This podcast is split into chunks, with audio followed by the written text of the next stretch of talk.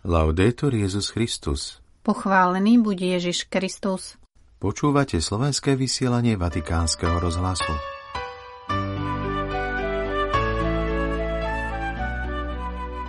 Držte sa nitky modlitby.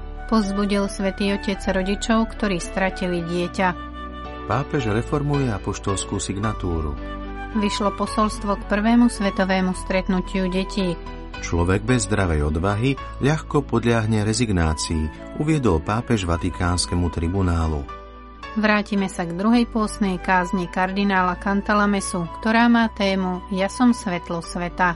V sobotu 2. marca vás Ríma zdravia Miroslava Holubíková a otec Martin Jarábek.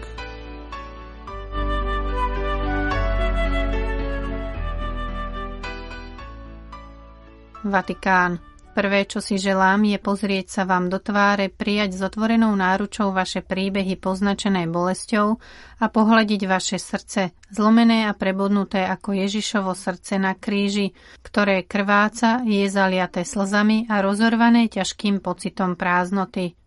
Týmito slovami dnes prijal svätý Otec na audiencii rodičov, ktorí stratili dieťa – Talianske združenie s názvom Talitakum duchovne sprevádza reholný páter Hermes Ronchi.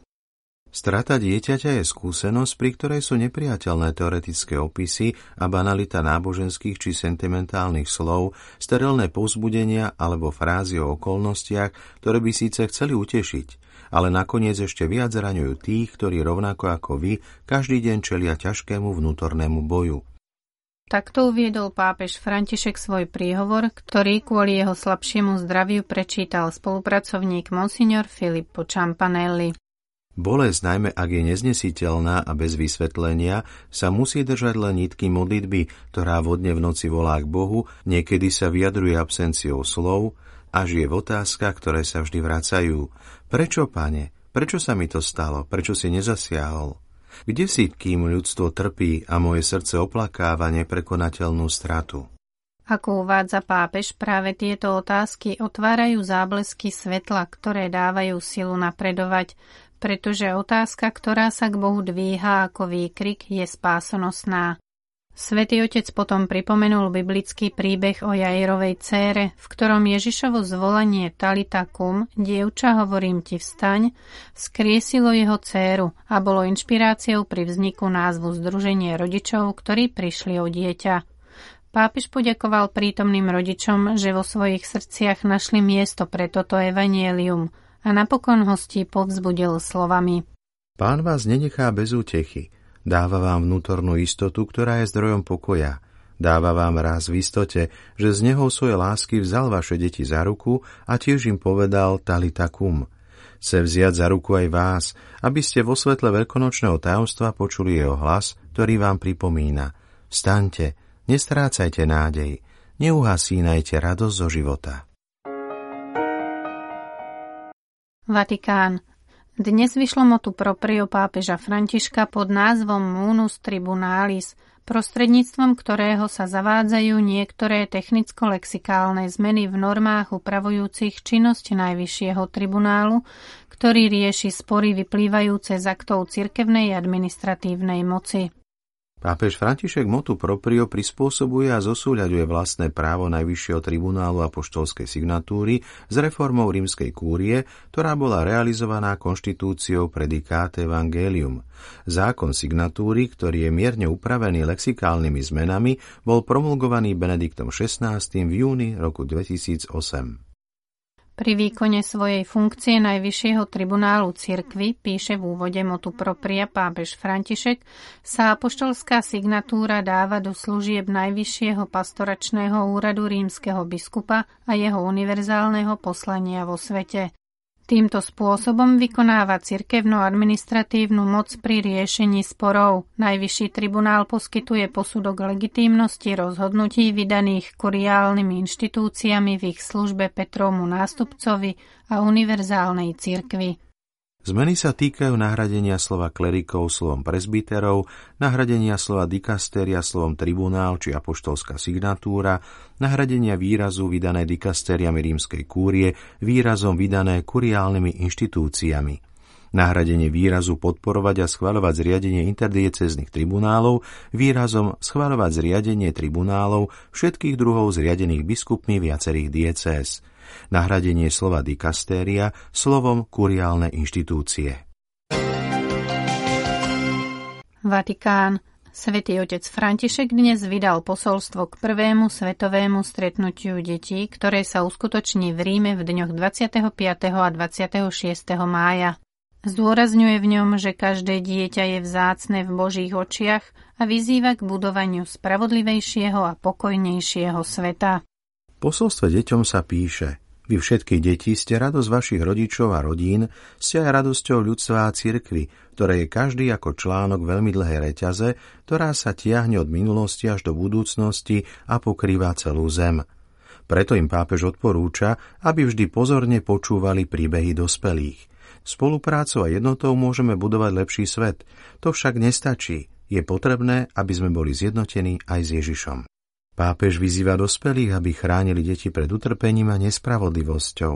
Zároveň ich pozýva, aby im pomáhali raz v láske a viere a dodáva.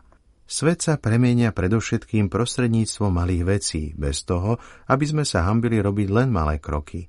Naopak naša malosť nám pripomína, že sme krehkí a že sa navzájom potrebujeme. Modlitba je dôležitým nástrojom pre budovanie lepšej budúcnosti, pripomína pápež.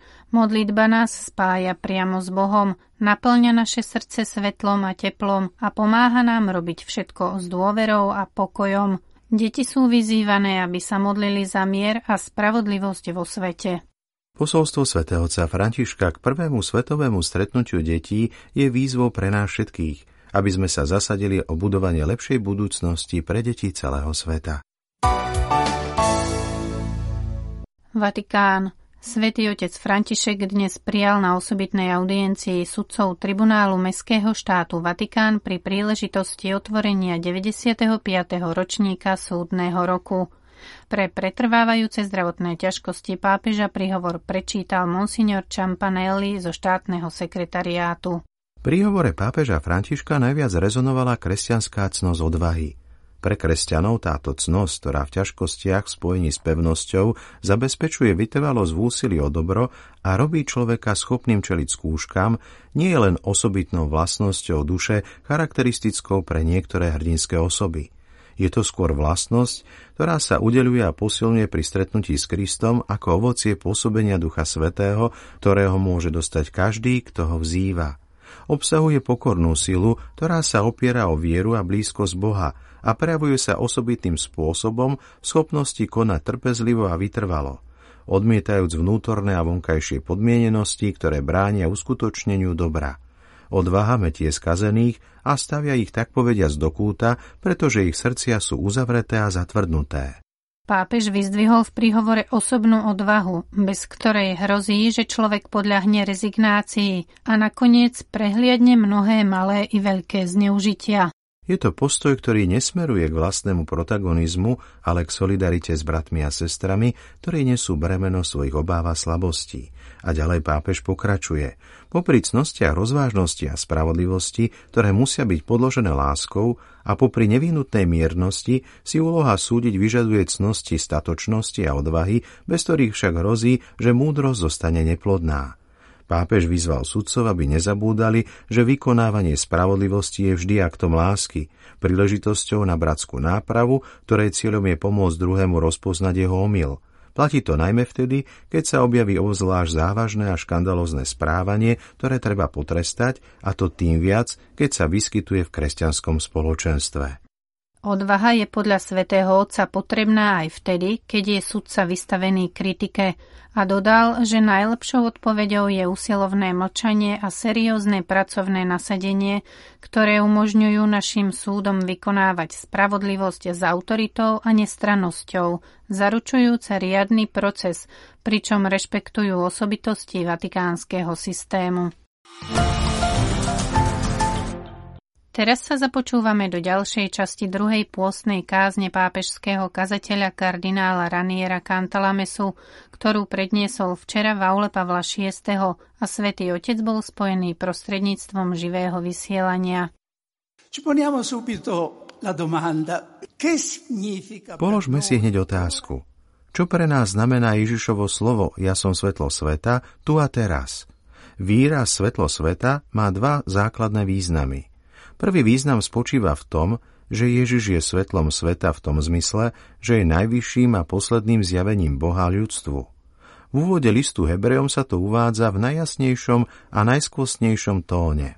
Mnoho ráza rozličným spôsobom hovoril kedysi Boh Otcom skrze prorokov – v týchto posledných dňoch prehovoril k nám v synovi, ktorého ustanovil za dediča všetkého a skrze ktorého stvoril aj svet.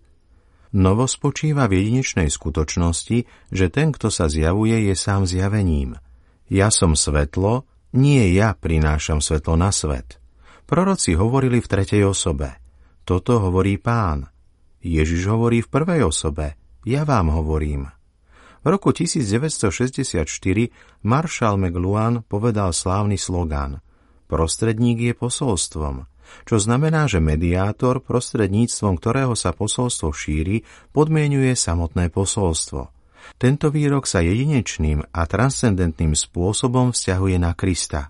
V ňom je mediátor skutočne posolstvom. Posol je posolstvom. To je, ako som povedal, prvý význam výrazu svetlo sveta – Druhý význam je, že Ježiš je svetlom sveta, pretože vrhá svetlo na svet, to znamená, že zjavuje svet jemu samému.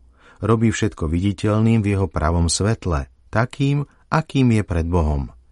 Zamyslíme sa nad každým z týchto dvoch významov, pričom začneme prvým, teda Ježišom ako najvyšším zjavením Božej pravdy. Z tohto pohľadu malo svetlo, ktorým je Kristus, vždy tvrdého konkurenta, ľudský rozum – Nehovorme o tom s polemickým alebo apologetickým zámerom, teda aby sme vedeli, čo odpovedať odporcom viery, ale aby sme sa vo viere utvrdili.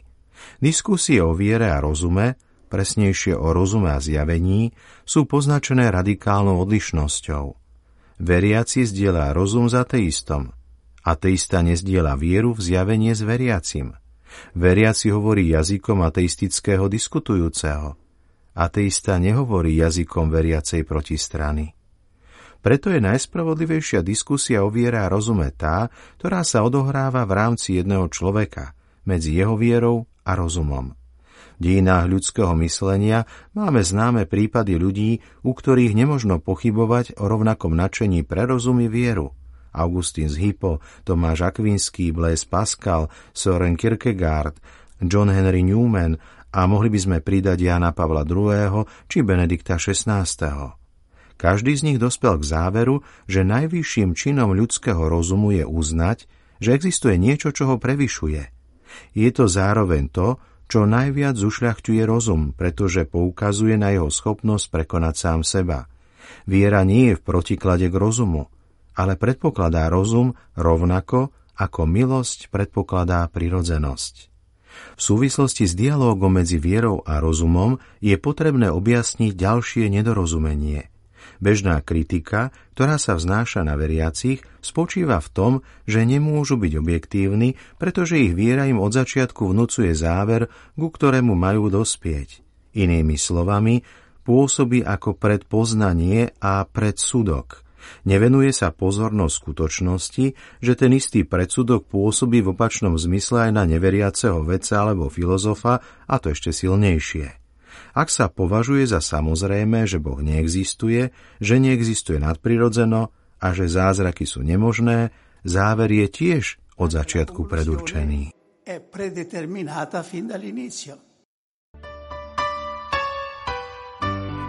Milí poslucháči, po slovách kardinála Cantalamesu sa s vami rozlúčime s odkazom pápeža cez sociálne siete. Toto je základná úloha cirkvy. Modliť sa a vychovávať k modlitbe. Odovzdávať z generácie na generáciu lampu viery s olejom modlitby. Do počutia zajtra. Laudetur Jezus Christus.